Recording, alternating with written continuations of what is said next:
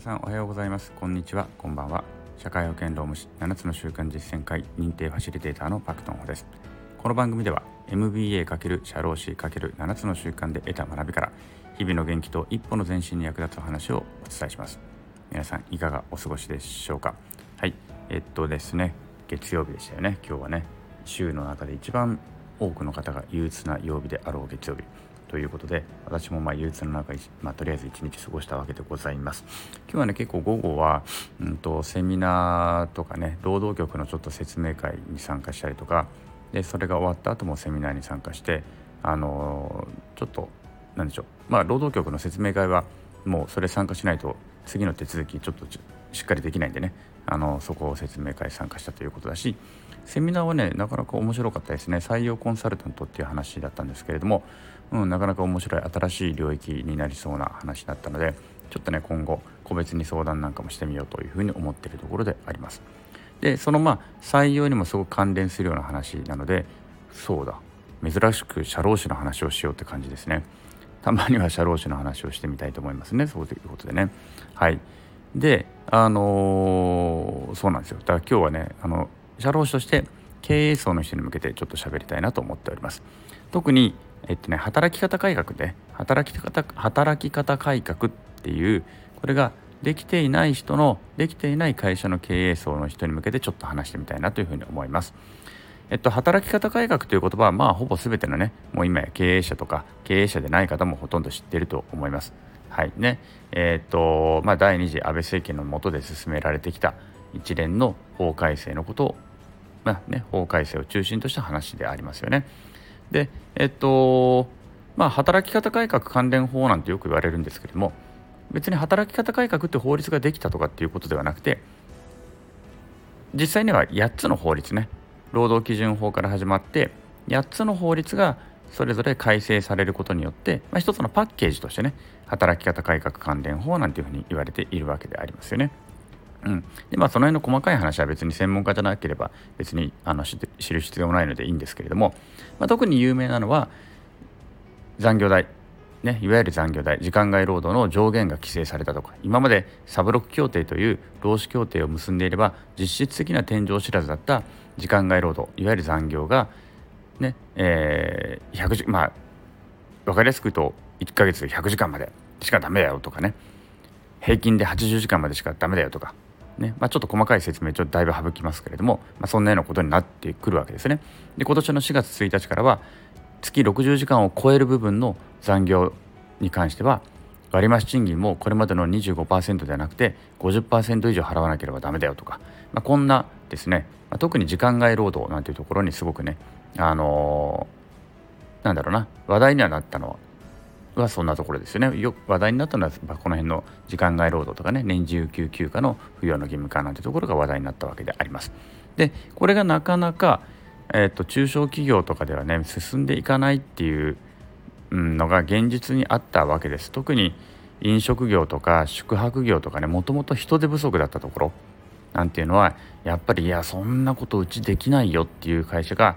たくさんあったわけですよね私の顧問先でも実はですねやっぱり苦労していますもちろん当然ねそれに対して私もアナウンスはしてきたし何とかしていきましょうっていうことで社長さんとねあのタッグ組んで一生懸命考えるんですけれどもやっぱりなかなかね難しい難しい難しいんだよって話にはなっちゃうんですよ。人が足んないしねっていうことになってきてしまうと。でたまたまちょっとコロナになったのでコロナになっちゃったのでそもそも営業できなくなっちゃったとか、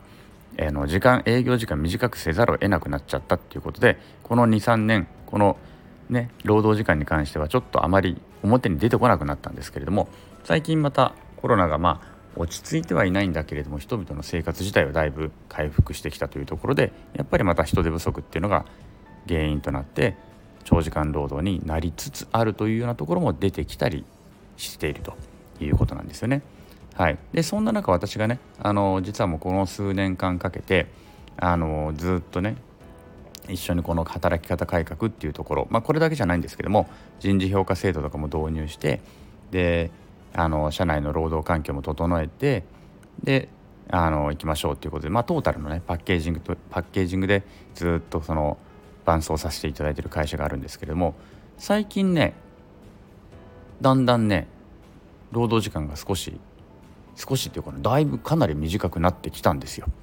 飲食業ですよ。飲食業。ね焼肉屋さん。焼肉屋さんでまあ結構深夜までやってたっていうのもあって長時間労働がすごく向上化されてたんですけれども最近ねこの間行ったらいやだいぶ短くなりましたと。売上自体は、コロナのひどかった時代に時期に比べれば上がってきてるんだけれども労働時間は逆に短くなってきましたと。なったんですね。これねいや嬉しかったですね。だいぶみんなの意識が変わってきたっていうんですよ。であの年次有給休暇とかも、まあ、これまでやっぱり飲食店って本当、まあ、ぶっちゃけなかなか取れなかったんだけれども、まあ、この法律が変わったというのもあってみんなで交代してね取ろうよとかっていう風になってると。雰囲気としてね。で残業ももちろんやあの今月は少しシフト上、ね、労働時間が短めの人がちょっとヘルプに他の店舗回ったりとかしてみんなの労働時間を平均的に下げていくように努力してたりとか有給休暇もみんなで順番で取れるように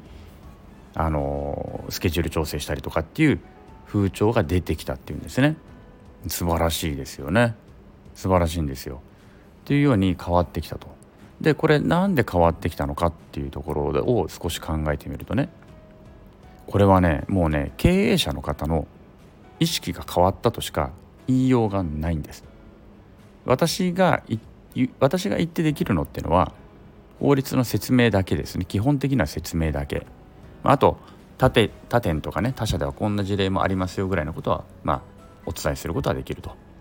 ね、であとは人事評価制度とかの中で、まあ、そういう例えばねうんと従業員の自分の店舗の従業員の労働時間とかをしっかり管理するとかねっていうのを評価項目に入れましょうとか、まあ、こんなアドバイスはできるけれども実際に短くしていくのはその会社の中の経営層の人たちだったりとか現場の人たちなわけなのでそれ以上のことは私はできないわけですよね。でも今回その会社の中で労働時間短くなってきたと。ね。年次有給休暇もみんなで取るようになってきたと。この変化はどこから生まれるかというと経営者の方の意識が変わったっていうだけなんだと思います。あのねやっぱり今でもこれ正直私も少しあるんですけど長く働いてくれる従業員のことを経営者の方ってやっぱり好きな人はまだまだたくさんいるんですよ。そんな急にね意識を変えられない。自分たちがやっぱり長時間労働で自分たちがすごく長く働いてがむしそれががむしゃらに働くっていうことだったしそうやって会社を守ったり大きくしてきたからやっぱり長時間に働いてくれる従業員ってお頑張ってるなって思っちゃうんですよね。私もちょっと思っちゃうやっぱり。ねそんな急に意識変えられない。やっぱり思っちゃう。もうなんか頑張ってんなあいつって思っちゃうわけなんですよ。でもそれじゃダメなんだよねっていうところでちゃんと自分自身を納得させられているかどうか。でそれじゃダメなんだっていうのをちゃんとその思いをねあのみんなで頑張ろうって従業員の、ね、マネージャー層とかにも伝えたりとかそしてそれが一般の従業員にも伝わっていくっていうことを繰り返され繰り返しあのできたかどうか。これによってがらりと会社の雰囲気はやっぱり変わっていくんですよね。だってこれまで社長が長く働いてくれる子に対しておお頑張ってるなって褒めてたらやっぱり従業員の人たちって自然とあやっぱりこの長時間働いた方が褒められるんだなって思うわけじゃないですか。でもそうじゃなくて日頃の態度として社長がいやもうねあのみんなでみんなで労働時間減らして、まあ、生産性高めていこうって話をするとみんなあなんか会社変わったんだなとそうやって俺たちもやっていいんだなという考えにやっぱ変わっていくわけですね。そこからそこから自分が長く出るのが楽しかったとかその従業員さんもなんか長く出るのが美徳だと思っていた人たちがいやそうじゃないんだなと任せるってのも大事なんだなと任せる人を育てるのも俺の仕事なんだなとかっていうふうに意識が変わってくるわけなんですよねで実際変わってきたわけですその会社でいうと。うん、ということであのいろんな方法はたくさんあると思います方法論はたくさんある、ね、だけど実際にその方法が具体化されるかどうかっていうのはもう経営者の意識一つここにかかってるっていうことが、まあ、今回ねあのやっぱり実例としてすごく実感したなというところだったわけなんですよ。うん、今でもでそれで今でもやっぱ長く働いてほしいんだって言ってる社長のところはねやっぱりなかなか進んでないです正直。なかなか進まない。仕方ないんだとかって言っちゃうところはねなかなか進まないです。なのでここのところの意識をとにかく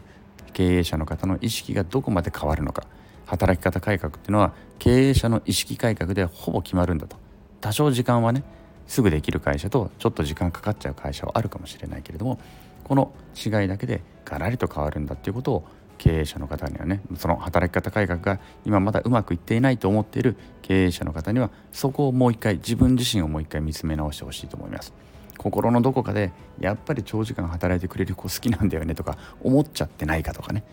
うん。もう思っちゃったとしてもそれは思う表には出さない。そうじゃないんだっていうところでぐっと踏みとどまってほしいとかね。踏みとどまんなきゃいけないとか、まあ、この辺のところをですねあの今一度何て言うのかな。あの自分自身を振り返っていただけると働き方改革って次の段階に行けるんじゃないのかなって思うしそれができないと一向に進まないどうせうちは無理だよとかねうちみたいなとこは無理なんだからとか法律は何も分かってない国は何も分かってないよとか社労士も固いことばっかし言って役に立たねえよとかこんなことにしかならないということなんです。全てはこの経営者の意識にかかってるマインドにかかってるってことをぜひですね覚えていただきたいなというふうに思っている次第であります。はい。ということで今日もお聴きくださりありがとうございました。今日の放送が面白かったりためになった人はいいねをしてくれたりコメントやレターなんかくれると嬉しいです。また頑張って更新していきますのでよろしければ遊びに来てください。昨日より今日今日より明日一日一歩ずつでも前進しみんなでより良い世界を作っていきましょう。それでは今日はこの辺で。さようなら。